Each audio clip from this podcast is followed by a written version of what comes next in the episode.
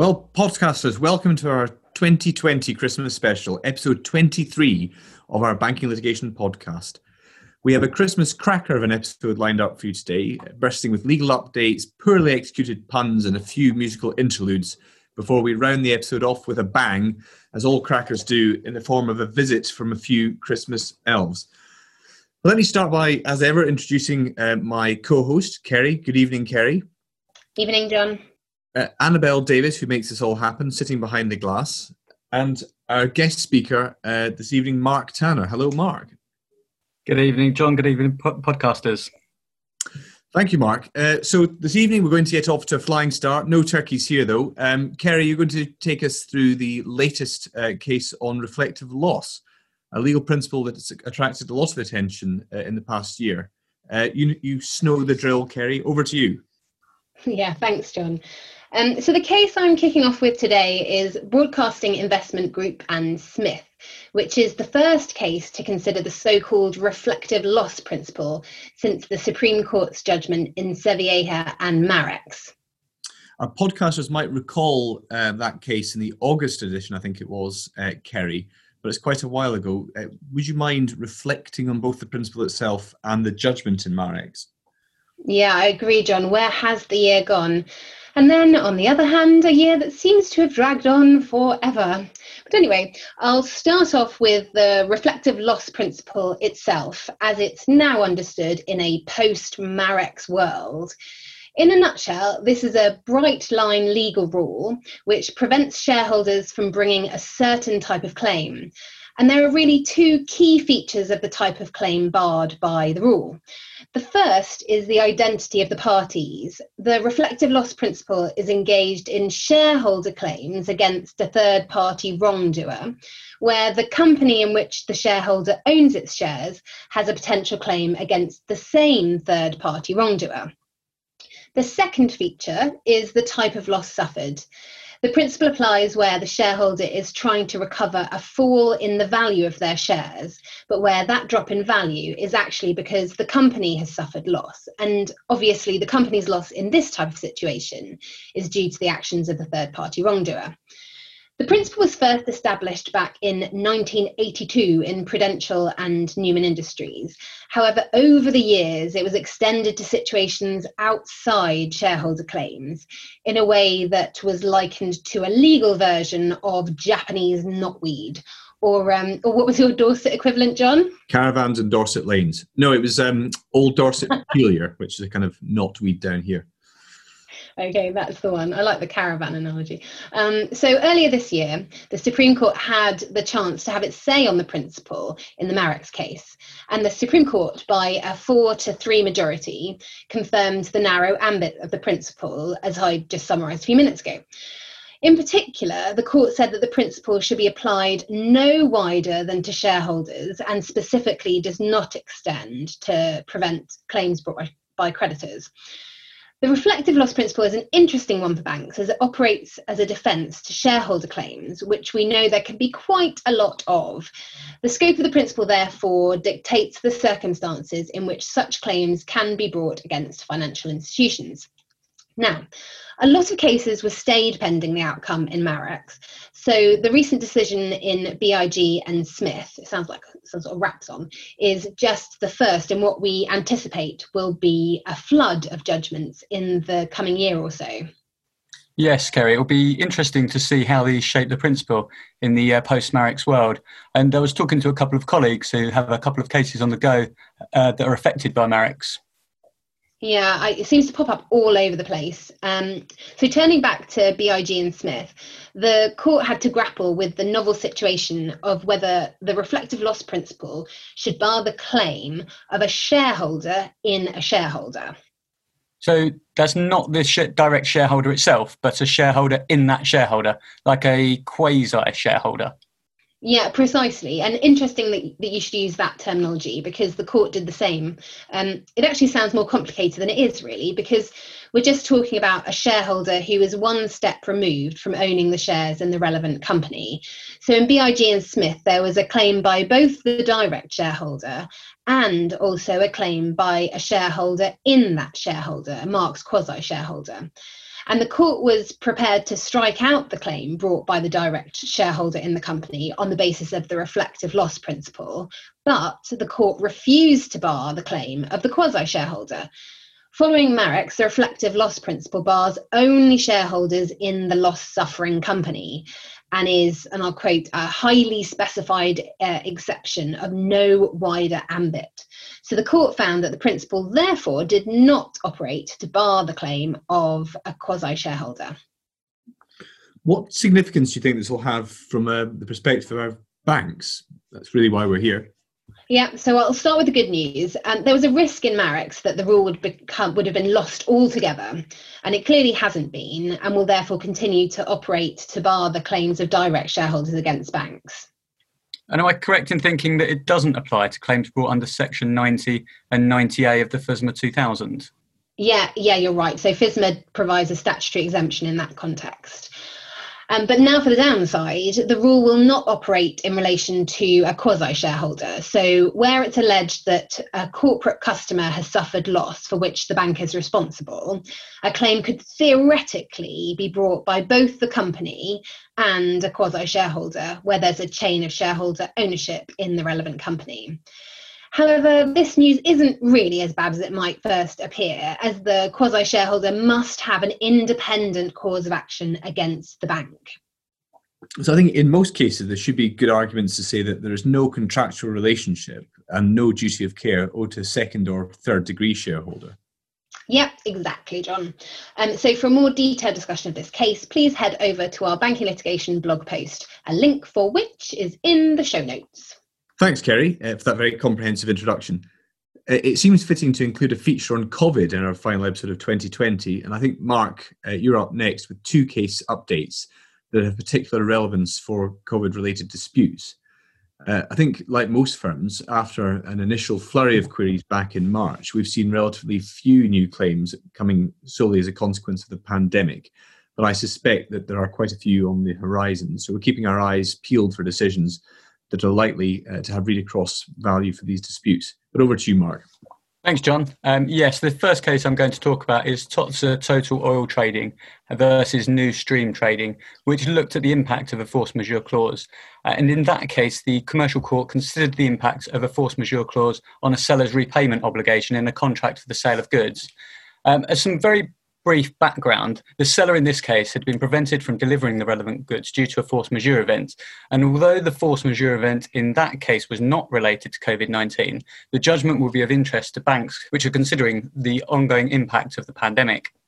Yeah, it certainly will be, Mark. The number of hits we've had on our blog post covering this case really shows the spotlight that COVID 19 has cast over cases involving force majeure, frustration, material adverse change, etc.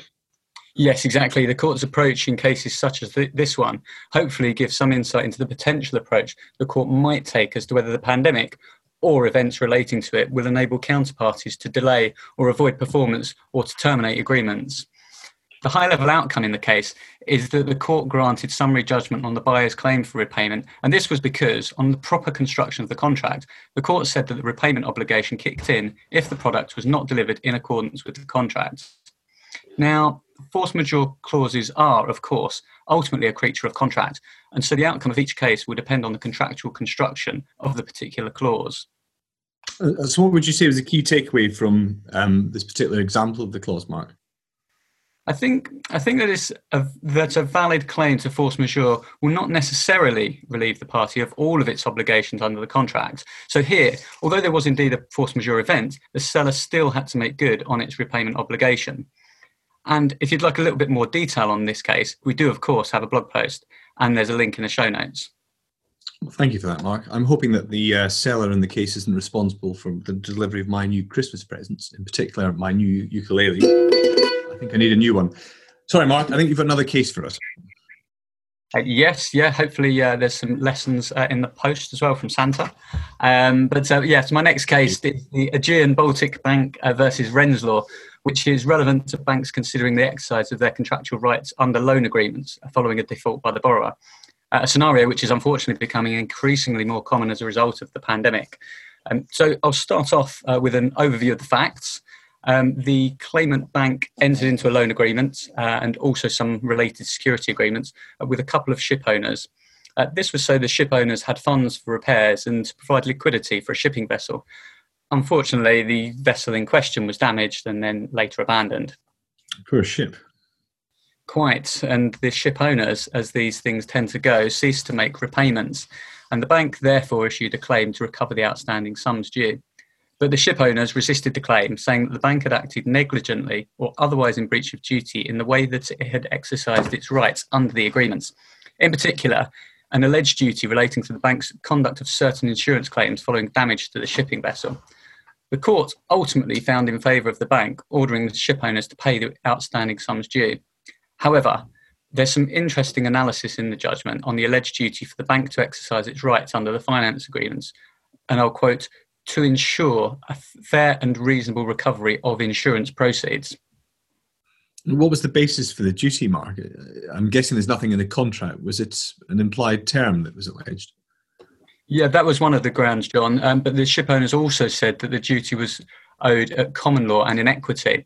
And it's the equitable duty that caught my eye actually on this case, um, because the court actually found that the bank did owe a duty in equity, both as a matter of law and by reason of its status as a security holder, in respect of the exercise of its relevant rights under the agreements. However, the court said that this duty was capable of amendment and constriction by contractual agreements. And on the facts in this case, the contract had restricted the bank's liability. And so there was, in fact, no breach of the duty. And so, Mark, in terms of the lesson to be learned from this case in the context of COVID related disputes, what would you pull out as the main point? I'd highlight two points, if I may, Kerry, actually. Um, I think it serves as a useful reminder that a bank exercising its enforcement rights under a finance agreement may be subject to additional duties, which are outside the four corners of the contract. And the second point I'd highlight is that even if this sort of duty arises, the bank's actions in exercising its enforcement rights will not automatically result in the breach of the duty.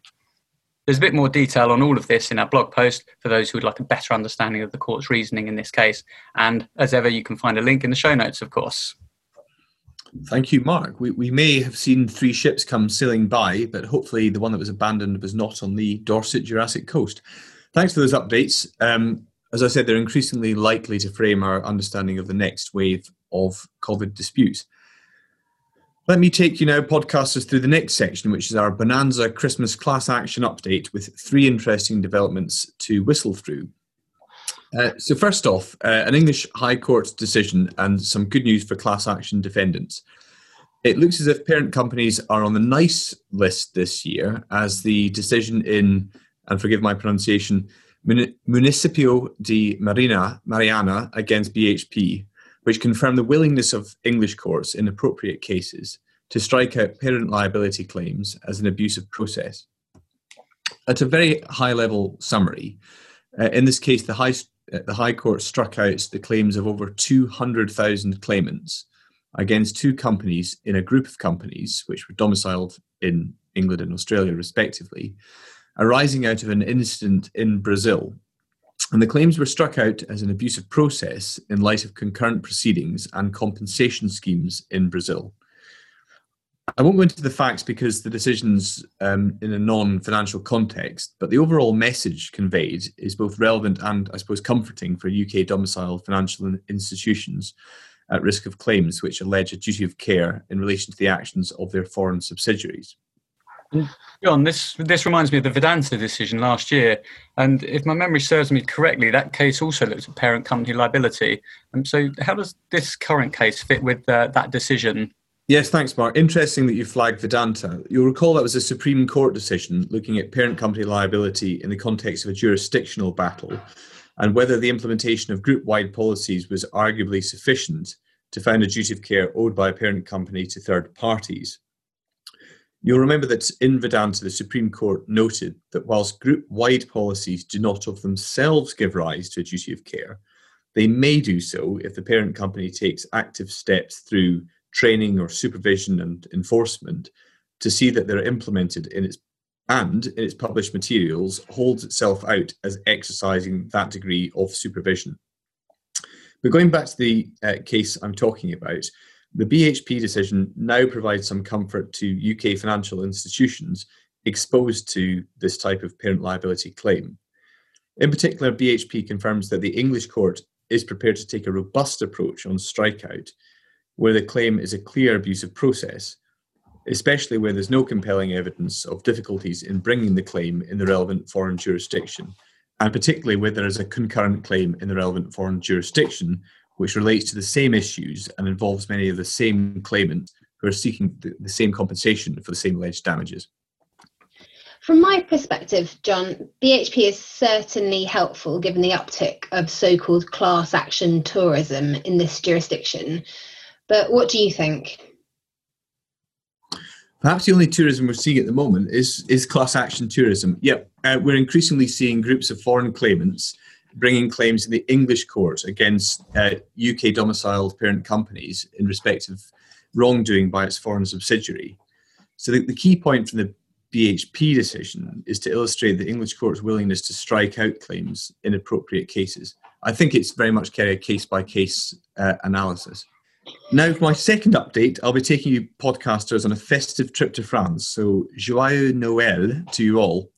I'm going to tell you all about a, uh, some proposals for a new general regime for class actions in France, which were recently presented to the French National Assembly. And the important point is, if accepted, these will replace the current sector based approach where class actions are governed by a variety of consumer, environmental, public health, and employment legislation. It will also expand substantially the list of organisations or bodies that could initiate a class action. So, John, bearing in mind that this is a development in a foreign jurisdiction, can you tell us a bit more about what this might mean for in house lawyers uh, in banks in this jurisdiction? Of course, Mark. I mean, I think the point, um, as Kerry raised a minute ago, is there's a growing trend in class action tourism. And these changes could have an impact on financial institutions operating uh, with a customer base in France, with the claimants, uh, I suppose, having another option now, potentially choosing to commence claims in France if the rules are seen to be less complex or less restrictive uh, than those elsewhere. But for more information, please head over to our blog post. Um, as ever, the link is in the show notes. And how will you round off this jolly hat trick, John? Jolly indeed, Kerry. Uh, well, with a not so subtle promotion of an article uh, published by the Journal of International Banking Law and Regulation and written by members of our uh, securities class action practice. It has the snappy title Capital Raisings and Opportunistic M&A in a COVID-19 Environment, Lessons Learned from the Global Financial Crisis. Perfect for some light reading by the fireplace along with some eggnog. But the, the articles is actually very interesting. It offers some uh, insight into class action specific issues which companies might face when bolstering uh, their capital positions or engaging in strategic M&A when trying to operate um, in the aftermath of the COVID pandemic. But uh, there's a link in the show notes below. And with that, I will move on to the final feature of this month's podcast. Uh, to end our Christmas special edition, we're joined today by some very special uh, little elves from the North Pole or rather, my son Freddie. Hello, Freddie. Uh, who's eight, uh, Kerry's daughter Gwyneth, who's also eight, and Mark's children, uh, Lucia and Lucas. Welcome to all the elves. In a year where our work and home lives have um, collided, uh, it feels like a fitting end to be joined by uh, these wonderful children today. Uh, they are perhaps the youngest fans of the podcast series, and it's a pleasure to be able to welcome them into the world of work after months of trying to stop them uh, popping up on video conferences, uh, always at the most inopportune moments. Uh, so, without further ado, I will hand over to the next generation, and who knows, perhaps the next generation of lawyers of the future. Uh, and what topic is best to start with? I think Brexit, Freddie. Over to you. As our podcasters will know, on the 23rd of June 2016, 52% of adults in the UK voted to leave the European Union. While I was too young to vote, from what I have read, it all seems very complicated. The UK formally yet left the EU on 31st January 2020. Daddy tells me that most things have remained the same since then because of the transition period provided for in the withdrawal agreement between the UK and the EU. However, on the 31st of December 2020, this transition period will come to an end. Today I am joined by Gwyneth, Lucia, and Lucas. We're going to have a look at the key consequences of the end of the transition period from litigation perspective. Over to you, Gwyneth. Thank you, Freddie. I think one of the biggest questions for litigators is what will happen in the terms of jurisdiction and enforcement of judgments after the 31st of December. In a nutshell, it is really rather complicated, as Freddie said, and the best thing to do is to listen to our webinar. This subject is expertly covered by Maura McIntosh, who Mummy has told me is very clever. You can find a link in the show notes. I do know that one big question is whether the EU will consent to the UK's accession to the, the Lugano Convention in its own right. Apparently, if the EU does agree, things will be a lot smoother as there will be little change from the current regime. So I have my fingers crossed. Thank you, Gwyneth. That was very interesting. I will now hand over to Lucy and Lucas. Tell us about the impact of Brexit and the applicability of EU law in the UK. Thanks, Freddie. Just to make it all the more confusing, another change at the end of the transition period is that EU law will no longer apply in the U- UK. Don't make it s- sound so bad, Lucas. My dad told me that there is something called retained law. This is a law that is derived from EU law or is di- directly effective EU law and will continue to apply in the UK. Oh, yes, that is very true. UK courts will also continue to, to apply any EU court decisions that are made before the end of the transition period, too. But don't forget, that will not extend to appellate courts in the UK. Also, any EU court decisions made after the end of the transition period will not be binding. Of course, you're quite right, Lucia. Well, thank you all, elves, for your wonderful contribution. And thank you, podcasters, for uh, an excellent year where you've um, tuned in, supported the channel, and um, fed us some very interesting uh, food for thought. Um, thank you today to my co host, Kerry, uh, as ever, for a, a very smooth show, to uh, Annabelle for um, making it all happen, and to our guest, um, Mark uh, Tanner, and the children. Um, thank you all very much. Uh, wishing you all very Merry Christmas and a very Happy New Year.